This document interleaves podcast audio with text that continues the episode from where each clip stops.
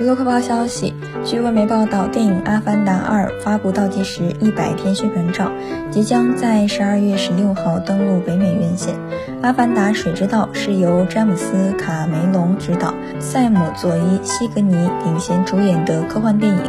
该片承接《阿凡达》，讲述了五年之后，杰克已经成为了纳美族的族长，已与尼特利组建了家庭，两人直到某天，部族的兄弟意外身亡，打破了他们平静的生活。杰克猜测有人类的阿凡达混入部落，并与族人展开对抗邪恶势力。